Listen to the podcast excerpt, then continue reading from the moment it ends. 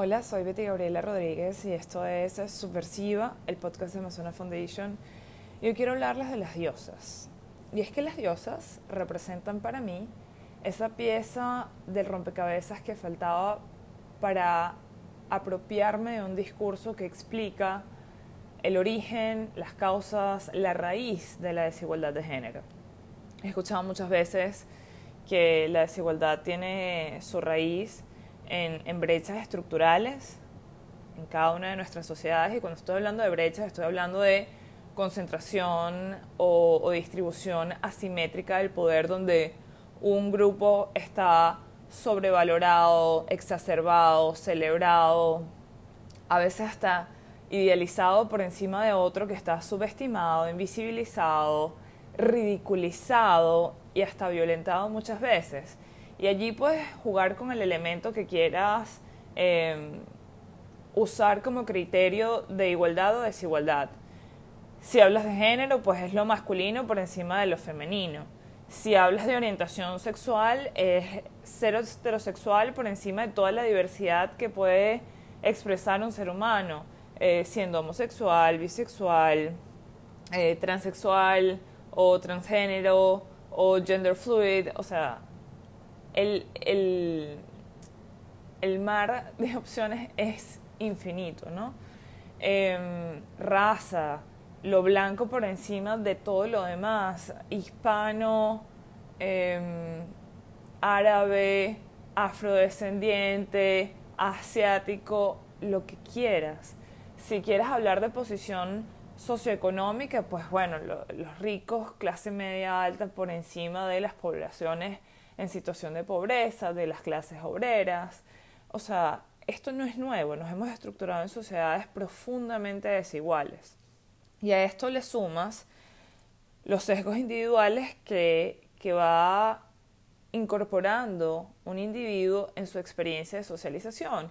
Y es que, por supuesto, si hemos entendido que socialmente debemos funcionar de esta forma jerárquica y como, como lo han dicho bien, eh, muchos activistas de los derechos de las mujeres y activistas feministas, y sí, hago la distinción, porque no toda activista eh, de los derechos de las mujeres es o tiene que ser feminista, por si alguno no lo sabía.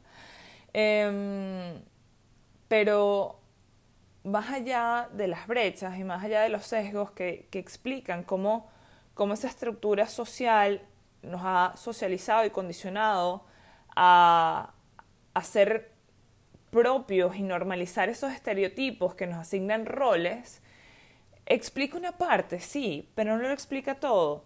Y digo que no lo explica todo porque pienso en esos casos donde un individuo desarrollándose en, en una sociedad profundamente desigual, profundamente excluyente, este, y que evidentemente todos tenemos sesgos y prejuicios, eso, eso, eso no es una discusión.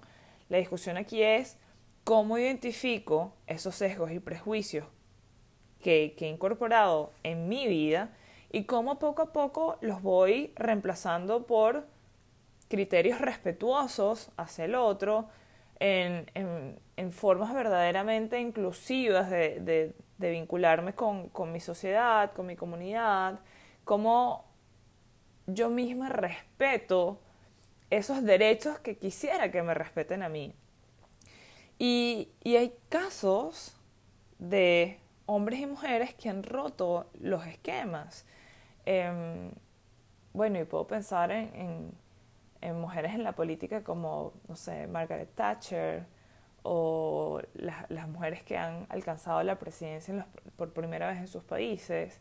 Ayer además veía una película de, ah, no recuerdo el nombre, pero es la película sobre, sobre Freddie Mercury, el cantante de, Queen.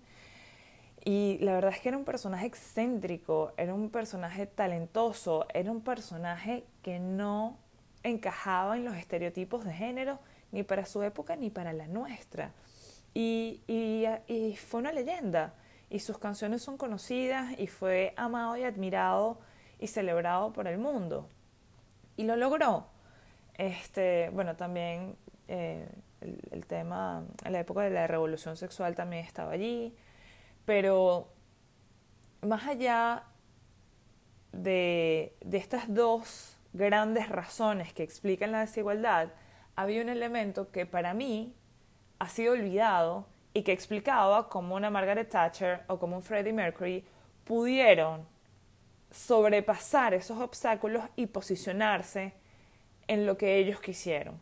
Cómo fue que pudieron desarrollar todo ese potencial como seres humanos independientemente de, esos, de esas limitaciones sociales. Entonces, cuando, cuando pienso en el elemento que faltaba, básicamente estoy pensando en la psique, en la psique como, como esas capacidades humanas que incluyen esos procesos conscientes e inconscientes, o sea, porque yo puedo entender que esos sesgos individuales muchas veces son inconscientes y puedo entender cómo estar en una sociedad donde lo femenino es ridiculizado constantemente te, te, te cohíbe, te inhibe de, de hacer más, de, de confiar en ti. Pero también estoy muy, muy clara de que las personas que hacen conscientes esos procesos que, que damos por, por, por hecho, por espontáneos, por naturales, por, por normales, podemos sobrepasarlos.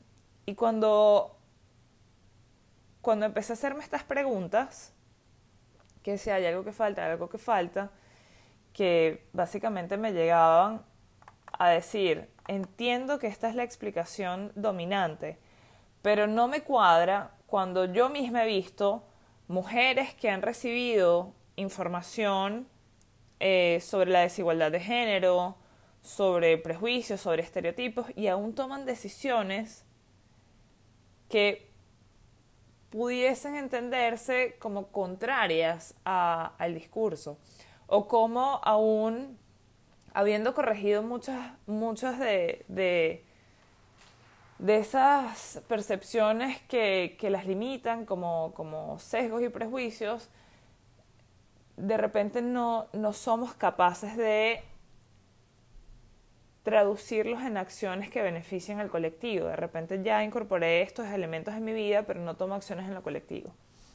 Entonces, empecé a cuestionarme y de hecho el, el, el episodio que iba a salir en lugar de este era un episodio que se llamaba Algo anda mal, donde yo básicamente tenía esta pregunta y, lanzaba cuestionamientos sin cesar y decía, bueno, tengo preguntas, no tengo respuestas, tengo el compromiso de buscar las respuestas, pero, pero no entiendo.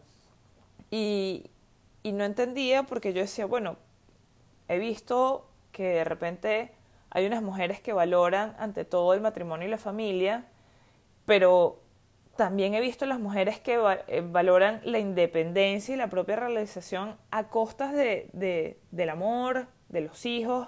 Y digo, la cosa no es uno sobre el otro, la cosa es, bueno, buscar el balance. No hay un balance perfecto, no hay un equilibrio perfecto, pero tiene sentido buscarlo. Tiene sentido buscarlo porque somos seres complejos, porque hay una, una dimensión familiar, una dimensión pública, una dimensión personal, una dimensión social, y todo esto, todo esto convive en, en, nuestra identidad, en lo que somos. Entonces yo decía, no entiendo, no entiendo por qué una mujer se comporta en, de una forma en un entorno y de repente en otro cambia. O no entiendo por qué yo reaccionaría de una forma tan diferente a esta compañera a pesar de que tenemos la misma información. Y claro, todas estas son conversaciones hipotéticas, pero eso al final del día está apelando al inconsciente, está apelando al comportamiento, está apelando al individuo, está apelando, apelando a experiencias individuales, a lo que valoro, a lo que creo, a lo que quiero. Y eso no tiene nada que ver con brechas estructurales ni consejos individuales, tiene que ver con el individuo, tiene que ver con con lo que lo mueve en su, en su propia vivencia como, como ser humano. Y entonces allí me tropiezo con este libro que se llama Las diosas de cada mujer de Jan Shinoda Bolen, que mm, es bueno, una autora, psicoanalista y activista por los derechos de las mujeres, que básicamente presentó un, análisis fresco de, bueno, de la teoría de, de Carl Jung, en donde se analizaba la psicología femenina a través de los arquetipos de siete diosas griegas. Y, es súper interesante porque cuando lo ves, entiendes que hay una, una, una psique que obedece a ciertos momentos claves en tu vida y que vale la pena reconocerlas para ver si nos movemos del lugar. Y me explico un poco más. Dentro de estas eh, diosas, ella hizo una división entre las diosas vírgenes, otra entre las diosas vulnerables y luego otra, una última, entre las diosas alquímicas, si no me, si no me equivoco.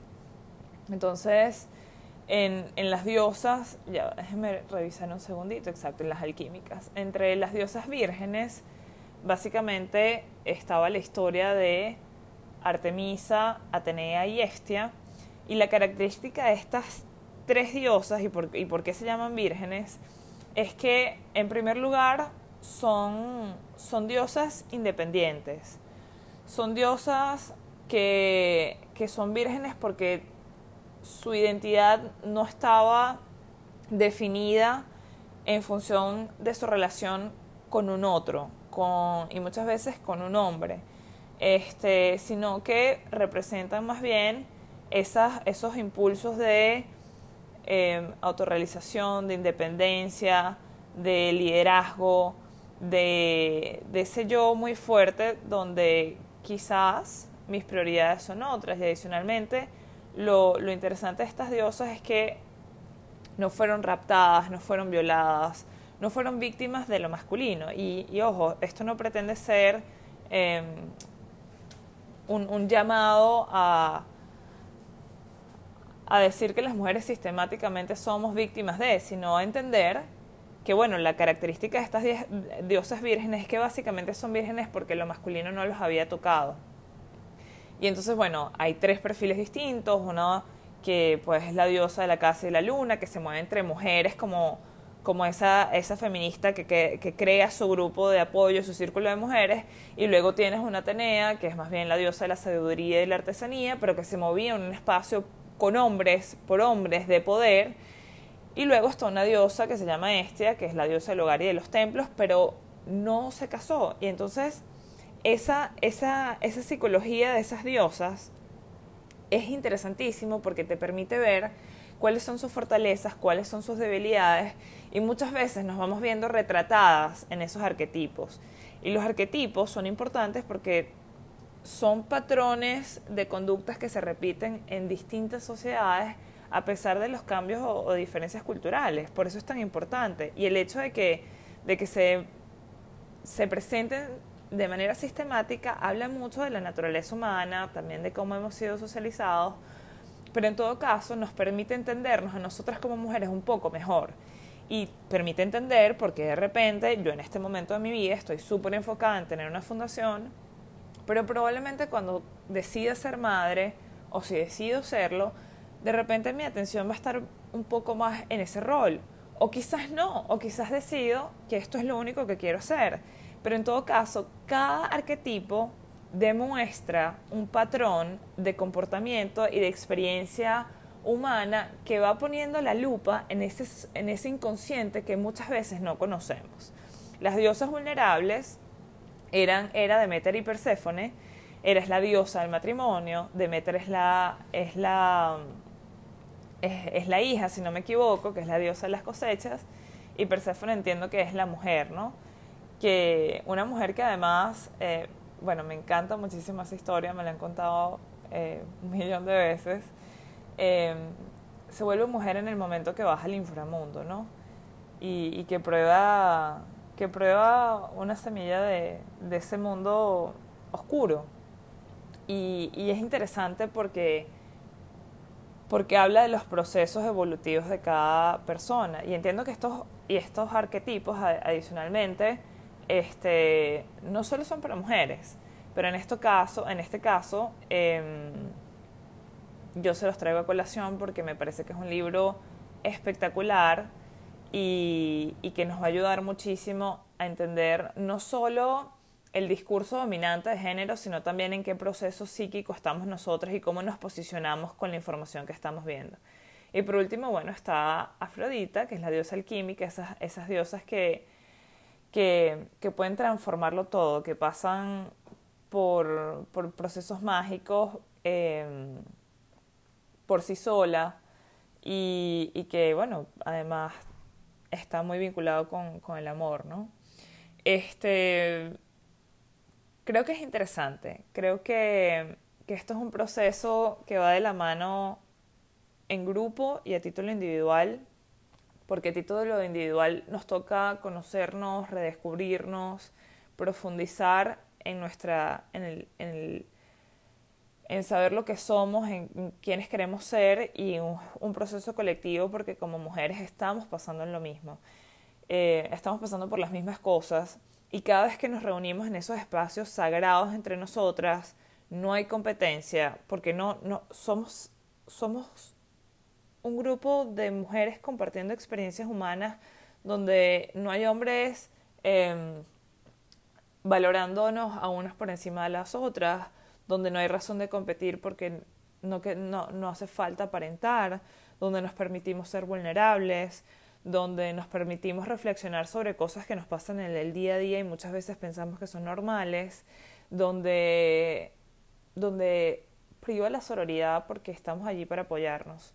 Entonces la invitación es a que nos demos el espacio para entender qué es lo que estamos viviendo a título individual. Este libro es bellísimo. Creo que la psicoterapia también es súper importante. Eh, para eso, bueno, una buena psicóloga, eh, está allí para acompañarlas eh, y adicionalmente, pues bueno, mantener esos espacios sagrados entre mujeres, esos espacios colectivos que nos permiten crecer y, asumir un rol más activo en la sociedad. Y de esa forma creo que sí, sí, sí comparto el discurso de que hay unas brechas estructurales que, que, que nos han puesto en una posición bien específica en la, en la sociedad creo que sí, que hemos sido socializadas y que, y que hemos incorporado unos sesgos individuales que muchas veces nos impiden creernos lo que hacemos. Pero adicionalmente, sí, hay algo más. Eh, hay algo más, hay algo que a veces no cuadra y es cuál es mi proceso individual, cómo me posiciono yo con respecto a todo esto que estoy viviendo.